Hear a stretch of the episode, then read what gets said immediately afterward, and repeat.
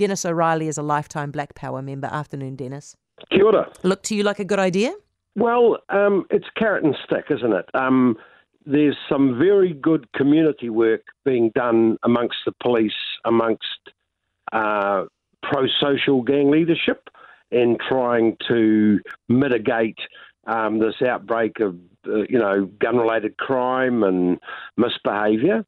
Um, and on the other hand, uh, there's they've got the enforcement process going through with the proceeds of crime and the cracking down on organised crime. And I suppose this is another string to the bow in where people are behaving like pricks in public. Yeah. So do you reckon, I mean, d- does it make a difference, do you think, to actually be seen to be doing it publicly? Oh, it gives comfort to, um, you know, the people on the street. But if you've noticed, um, they are following up on stuff. Whilst they, you know, a bit like at Parliament, uh, they need to gather their forces. They can't go rushing in and end up with a, a bedlam uh, and all that sort of stuff. So if there's someone behaving, you know, if there's a big convoy behaving foolishly, um, better to hang back, take the numbers, and then follow up uh, with vehicle seizures and prosecutions. Why, So Dennis? it- why is that better? Because that is what the cops have been doing. Why is Yeah. that better to follow up later rather than actually hit them while they're at it? Oh, because you just you're going to end up in in you know Palestine type youth warfare. You know, I mean, it's just do you, though? counterproductive. Well, you, you just, I mean, it's dumb. You, you, you know, you, if if there's, you know, you've got three carloads of cops or something, and you've got 50 bikers or something, it's, it's going to be a no-brainer. And we don't want to go back to Gideon Tait days. Um, so this is smart Kiwi policing, in my view. Okay. So these guys, now that it's now that it's being known publicly that this Operation Cobalt is being set up, is it likely to cause the gangs to pull their heads in a wee bit? Well, the anyone with a brain will have had their heads pulled in already and be fully employed and uh, trying to do what they can to make a good lives for themselves. someone high, someone high on meth- Well, hold on, not they. There's you. You you're talking about you know. Um, you, you're talking about all Muslims being terrorists. No, no, no. I'm not what I mean? generalising. I mean, like the bad apples, Well, well, obviously. The, the, the, the they, it's not bad apples. The they is a generalisation.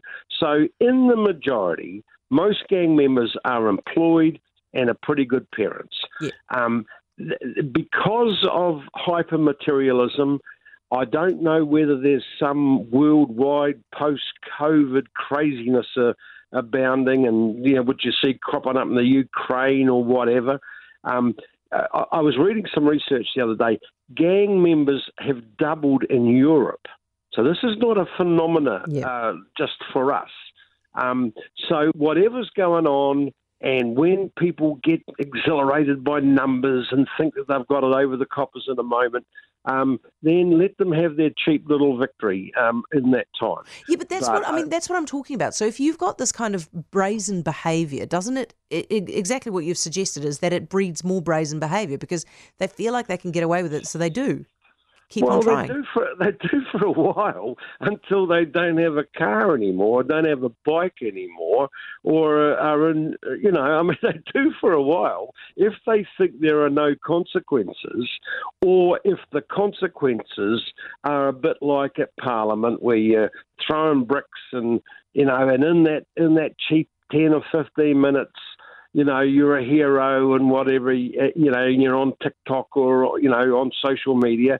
But when the man comes around to your door uh, and now you're before the court and now you're serving a prison sentence or you don't have a car or you don't have your bike, you know what I mean? So we, we don't need to be stupid about stuff.